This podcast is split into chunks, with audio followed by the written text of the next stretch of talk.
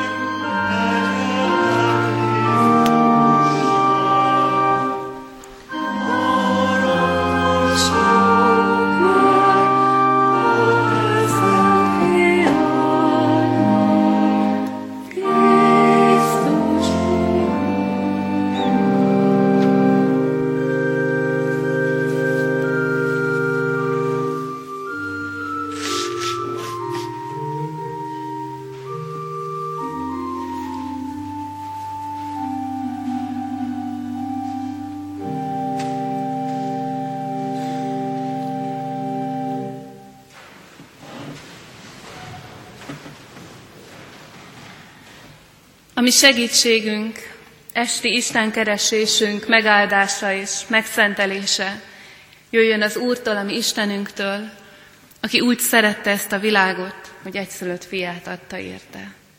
Amen. Csöndesedjünk el imádságra.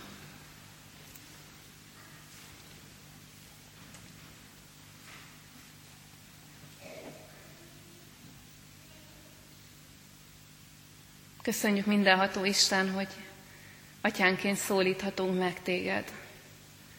És köszönjük, hogy te olyan atya vagy, aki jól ismersz bennünket, ismered a terheinket, ismered az örömeinket, ismered a jót bennünk, és ismered a hiányt és a vétket, és ezzel együtt bölcsen igazgatsz, segítesz, szeretsz bennünket.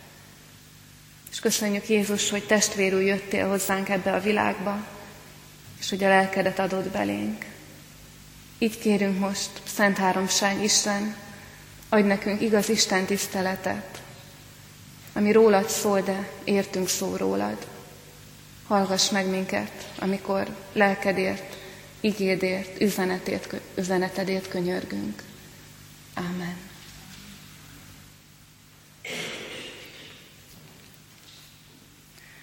A ma esti Isten tiszteletünk hitmélyítő, tanító Isten tisztelet, a Heidelbergi KT soron következő kérdését és válaszát, a 84-et olvasom.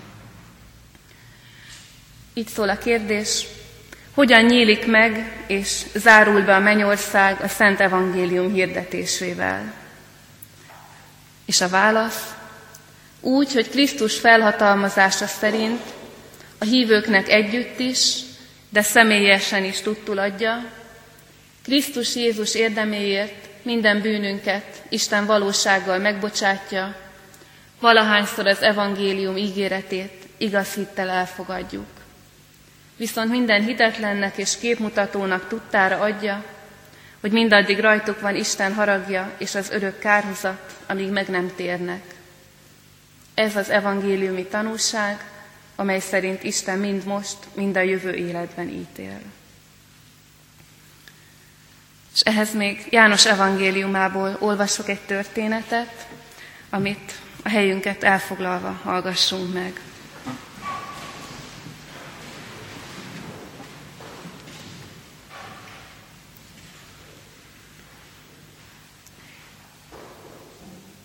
Ezek után ünnepük volt a zsidóknak, és felment Jézus Jeruzsálembe.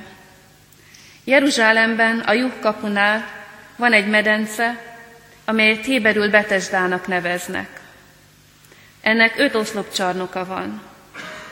A betegek, vakok, sánták, sorvadásosok tömege feküdt ezekben, és várták a víz megmozdulását. Mert az Úr angyala időnként leszállt a medencére, és felkavarta a vizet. Aki elsőnek lépett a víz felkavarása után, egészséges lett, bármilyen betegségben is szenvedett. Volt ott egy ember, aki 38 éves szenvedett a betegségében.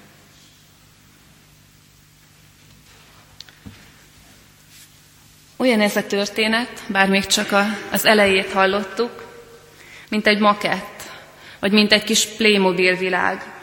Kicsiben ott van benne az egész élet. Sőt, nem csak az egész életünk van benne, hanem kicsiben benne van az evangélium lényege is. Az, ahogyan Isten meglátogat bennünket, és az, amit mond, és az, amit tesz. Valószínű, hogy sokaknak ismerős a történet, és ismerős a helyszín is. De még ha nem is lenne, János nagyon érzékletesen leírja, nem tudjuk nem elképzelni egy gyógyító vízű forrás köré épült ókori kórház. És János még a víz gyógyító erejének a titkát is tudni véli. Azt mondja ugye, hogy időről időre Isten elküldi az angyalát, az fölkavarja a vizet, és ettől lesz különösen gyógyító erejű.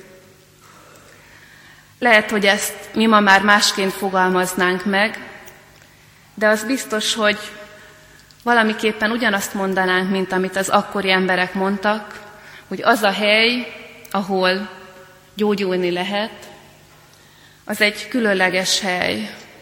Egy olyan hely, ahova Isten a sok-sok ajándéka mellett letett egy különösen nagyot. A gyógyulás lehetőségét. Pusztán szeretetből és pusztán irgalomból. Ezt azért azt gondolom, hogy mi is fölismernénk még ma is. Az akkori emberek nyilván fölismerték, mert erről nevezték el a helyet Betesdának, ami azt jelenti, hogy az irgalom háza.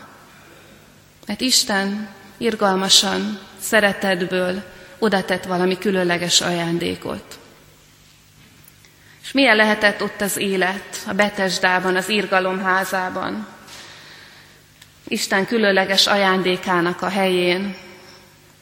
És valószínűleg hasonlított a, egy-egy mai kórházbeli életre, ahol mindenféle korú és mindenféle állapotú emberek vannak, akik között van olyan, akik körül folyamatosan ott vannak a szerettei, törődnek, segítik, vannak olyanok, akiket időnként meglátogatnak, és ahogy ma is, a mai kórházakban, elfekvőkben is vannak olyanok, akikhez senki nem megy oda, nyilván akkor is, ott is volt, voltak ilyenek is. De mi történik ezzel a helyjel, az irgalom házával, amikor aktiválódik a víz ereje? Amikor lehet menni gyógyulni, és csak az első fog meggyógyulni. Hát azt gondolom, hogy nem kell hozzá nagy fantázia, hogyha elképzeljük, hogy az a töménytelen ember, ahogy János leírja, egyszerre indul meg a víz felé, mindenki elsőnek akar odalépni. Hogy micsoda tülekedés, micsoda taposás, micsoda hangzavar, micsoda irgalmatlan tolakodásnak a helye, helyévé válhat mindig a betesda, amikor lehet gyógyulni. Ahol gyakorlatilag meggyógyulni csak másokon áttaposva, és mindenkit legyőzve lehetett. És ezért mondtam azt, hogy ez a történet, ez kicsiben a világunk. Mert ide is, ma is Isten leteszi az ajándékait, a hétköznapokat is a világunkba, és bizonyos helyekre letesz különleges ajándékokat. És ugyanúgy nagyon gyakran ezek a helyek az irgalmatlan versengés, a tolakodás és az egymást eltaposó küzdelemnek a helyévé lesznek. Eljátszottam a gondolattal, hogy mi lenne ma ezzel a helyjel. És azt gondolom, hogy magánkézben lenne. És a tolakodást, meg a tiprást azt valószínűleg fölváltaná az előjegyzés, aki a legtöbbet tudja fizetni, azt engednék oda a vízhez, amikor megmozdul. Nyilván valamivel civilizáltabb lenne a, a helyzetnek a kezelése, de a lényeg ugyanaz lenne. Ugyanúgy lehetne 38 évig betegen ott lenni, nagyon közel. És ugyanúgy lennének tömegesen olyanok, akiknek esélyük sem lenne eljutni Istennek ehhez az ajándékához, amit egyébként mindenkinek szán. Azt gondolom, hogy azok a helyek, ahova Isten különleges ajándékokat tett, azok egyben tükrök is, mert ott megmutatkozik az emberi természetünknek a rejtett, vagy a rejtettebb oldala. A bírvágy, az önzés, a, a bűnnek az oldala. Ha csak azokra a helyekre gondolunk, még ugyanilyen konkrétan, mint a Betesdára, ahol, ahol olaj van, ahol termőföld van, és értékes termőföld van. Vagy ha hihetünk az előrejelzéseknek, nem sokára azok lesznek a legértékesebb földek, ahol édesvízkészlet van. És ezek a helyek Isten különleges ajándékának a helyei, mint egy tükrök mutatják meg, hogy, hogy mit hoz ki az emberből az ajándék, vagy a lehetősége annak a győzelem, a mindenáron való győzelem akarását. És nyilván nem csak ilyen anyagi ajándékokat tesz le közénk az Isten, Az emberi szeretet kapcsolatok, azok éppen úgy az Isten ajándékai. Isten a, a házasságot, a szerelmet, azt különösen azért készítette, hogy egy földi tükre legyen annak, ahogy bennünket szeret, ahogy bennünket becsül. És, és mennyire igaz, hogy éppen a, a szeretet kapcsolatainkban mutatkozik meg újra meg újra legjobban a, az énünknek a rejtett oldala.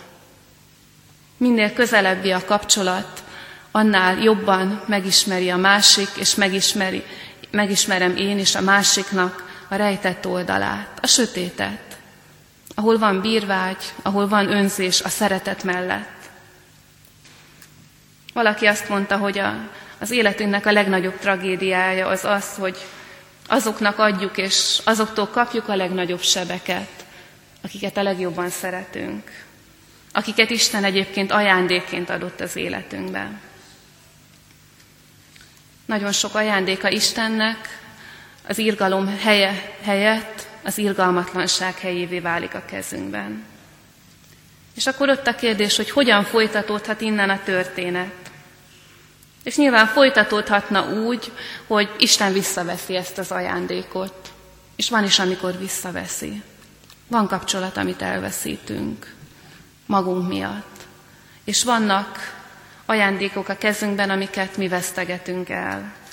De, de Istennek nem ez a módszere. A görög mitológiában az Isteneknek ez a módszere. Ha az ember nem becsüli meg az ajándékokat, elveszik. Istennek nem ez a módszere, és erről beszél a történet folytatása. Amikor látta Jézus, hogy ott fekszik, és megtudta, hogy már ilyen hosszú ideje, megkérdezte ettől az embertől, akarsz-e meggyógyulni? A beteg így válaszolt neki, Uram, nincs emberem, hogy amint felkavarodik a víz, beemeljen a medencébe. Amíg én megyek, más lép be előttem. Jézus azt mondta neki, kelj fel, vedd az ágyarat és járj. És azonnal egészséges lett ez az ember, felvette az ágyát és járt. Aznap pedig szombat volt. A zsidók ekkor így szóltak a meggyógyított emberhez. Szombat van, nem szabad felvenned az ágyadat. Ő így válaszolt nekik. Aki meggyógyított, az mondta nekem, vedd az ágyadat és járj. Megkérdezték tőle, ki az az ember, aki azt mondta neked, hogy vedd fel és járj? De a meggyógyított ember nem tudta, hogy ki az, mert Jézus félrehúzódott az ott tartózkodó sokaság miatt. Ezek után találkozott vele Jézus a templomban, és ezt mondta neki. Íme meggyógyultál. Többé ne védkezz, hogy valami rosszabb ne történjék veled. Elment ez az ember, és megmondta a zsidóknak, hogy Jézus az, aki meggyógyította. Azt látjuk, hogy bár a Betesda az irgalom háza, az irgalmatlanság házává válik, Isten nem visszaveszi az ajándékát, hanem ott tartja, és még ő maga látogatja meg az embereket, és ő maga látogatja meg azt a helyet. Ha úgy tetszik, az ajándék után eljön az ajándékozó Isten is a Betesdába, és látjuk, hogy egyszerűen beszélgetést kezdeményez az egyik emberrel. Valakivel, aki az egyik vesztese a sok közül ennek az önmagából kifordult világnak. Itt éppen az a férfi, aki 38 éve betegen fekszik. És érdemes otthon újra elolvasni ezt a beszélgetést részletesen, hogy hogyan ébreszti fel Jézus ebben az emberben a, a gyógyulás iránti vágyat, ami már régen kioltódott a sok veresség, a sok veszteség, a sok kudarc után, hogy soha nem ért oda, pedig majd 40 éve próbálkozik. És engedi Jézus, hogy elpanaszolja a férfi neki a magányát, meg a magára hagyatottságát, de, de itt most Jézus nem lelki gondoz, hanem egyszerűen cselekszik. Meggyógyítja ezt a férfit. És megteheti Jézus, mert, mert Jézusnál van Isten minden ajándéka. Ha azt mondtuk, hogy Isten szétszórja, szétosztja az ajándékait a világban, Ezek az ajándékok egy helyen, egy kézben összpontosulnak Jézus kezében. És Jézus adja annak, akinek akarja. Lehet ez testi gyógyulás, lehet ez lelki gyógyulás, lehet ez anyagi segítség, minden Jézus kezében van, minden hatalom. És ebből ő annak ad, akinek akar, és akinek ad, annak nem lesz szüksége arra, hogy tülekedéssel, legy másokat legyőzve jusson az Isten ajándékaihoz, vagy más lehetőségekhez. Mert Jézus meg tudja adni. És ami még különleges ebben a történetben, az az, hogy ezt az embert nem csak pusztán kigyógyítja a bénaságából Jézus. A nyugati orvoslás az lassan újra felfedezi pár évszázad után, hogy a test és a lélek betegsége szinte mindig együtt jár. És lassan megérjük mi is azt, hogy a különböző szakterületre szakosodott orvosok, kutatók megpróbálnak együtt dolgozni, értünk a gyógyulásért. Na hát Isten, aki testestől, lelkestől teremtett bennünket, ezt már régóta tudja, hogy test és lélek egészsége és test és lélek betegsége együtt jár. És Jézus, amikor gyógyít, akkor szinte mindig azt látjuk, hogy mind a kettőre van gondja. Ennek a férfinak sem csak a testét érinti a felszabadulás, hanem amikor újra találkoznak, Jézus azt mondja neki, hogy a gyógyulásodnak van egy lelki dimenziója is. És kell, hogy legyenek lelki következményei annak, hogy az Isten téged meggyógyított. Erre mondja, hogy ime meggyógyultál, menj el és többé nevét kezd. És nem csak itt köti össze Jézus a testi meg a lelki gyógyulást, szinte minden történetben. Azért, mert Jézus nem egyszerűen csak azért jött ebbe a világba, hogy a szerencsétleneknek, az alulmaradottaknak odaadja az Isten ajándékait, akik maguknak nem tudják ezeket kikaparni. Ő nem tüneti kezelésre jött, hanem ezt a világot megújítani. És ezért ezért Jézus soha nem elsőként gyógyítóként lépett föl, hanem úgy, mint aki az Isten országát hirdeti. Eljött az Isten országa közöttetek, közétek, térjetek meg, és higgyetek az evangéliumba. És ezért volt az, hogy Jézus mindig hatalommal hívott az Istenhez mindenkit, mert tudta, hogy a gyógyulás mindig azzal kezdődik, hogy az Istennel megbékélünk. És ezzel a hatalommal kért Jézus mindig hitet önmagában. Mert tudja, hogy az igazi gyógyulás az innen fakad. És legtöbbször itt szoktuk befejezni a történetet, de hadd olvassam még egy kicsit tovább. A zsidók ezért üldözni kezdték Jézust, mert szombaton gyógyított. Jézus így szólt hozzájuk. Az én atyám mindez ideig munkálkodik, hát én is munkálkodom. Ezek után a zsidók még inkább meg akarták ölni, mert nem csak megtörte a szombatot, hanem saját atyának is nevezte Istent, és így egyenlővé tette magát vele. Megszólalt tehát Jézus, és ezeket mondta neki. Bizony, bizony mondom nektek, a fiú önmagától semmit sem tehet, csak ha látja, hogy mit tesz az atya mert amit ő tesz, azt teszi a fiú is, hozzá hasonló módon. Mert az atya szereti a fiút, és mindent megmutat neki, amit ő tesz. Sőt, még nagyobb feladatokat is fog rávízni, hogy ti csodálkozzatok. Mert ahogy az atya feltámasztja a halottakat és életre kelti őket, úgy a fiú is életre kelti azokat, akiket akar. Az atya nem is ítél el senkit, hanem az ítéletet egészen a fiúnak adta át, hogy mindenki úgy tisztelje a fiút, ahogyan az atyát tisztelik. Aki nem tiszteli a fiút, az nem tiszteli az atyát sem, aki őt elküldte. Bizony mondom nektek, aki hallja az én igémet és hisz abban, aki elküldött engem, annak örök élete van. Sőt, ítéletre sem megy, hanem átment a halálból az életbe.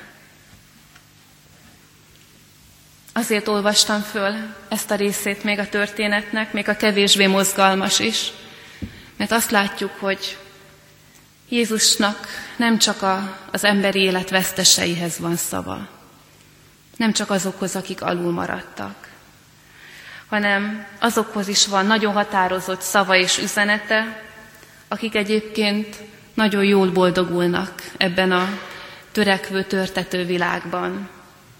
Megszólítja ebben a történetben és ma is az egészségeseket, a jól szituáltakat, a vezetőket, a vallásosokat, akik talán már azt se tudják, hogy miért vallásosak, és nekik is ugyanazzal a határozottsággal állítja, hogy én vagyok az Isten fia. És tőlük is épp úgy választ vár, mint azoktól, akik két kézzel nyújtják a kezüket Isten ajándékaiért. Mert az evangélium hirdetése ezt is jelenti. Nem csak azt, hogy Isten meg akar ajándékozni, hanem azt is, hogy az Isten fia kitett kér önmagában. Az Isten fia nagyon egyértelműen kijelenti a gazdagoknak és a szépeknek, és a magukat veszteseknek, érzőknek is, hogy én vagyok az Isten fia, enyém minden hatalom menjen és földön. Én, az én akaratom fog végső soron a világban megtörténni. Hiszed-e ezt, és bele akarsz ebbe állni? Ezért mondja azt a káténk, hogy az evangélium hirdetése kinyitja mindenki előtt a mennyország, a hit, az örök élet kapuját, az Isten országa kapuját, fölkínálja Isten minden ajándékát. Fölkínálja mindenkinek, hogy legyen az Isten gyermeke, legyen Krisztus testvére. De azzal, hogy választ vár, azzal, azzal gyakorlatilag újra meg újra be is zárja. Válasz nélkül nem lehet az Isten országába belépni. Micsoda kegyelem az, hogy Isten addig nyújtja ezt a kegyelmi időt, és addig úgy mondom, hogy üldöz bennünket a szeretetével, az örömhírével, amíg meg nem nyílik rá a szívünk, amíg meg nem születik benne a bizalom iránta.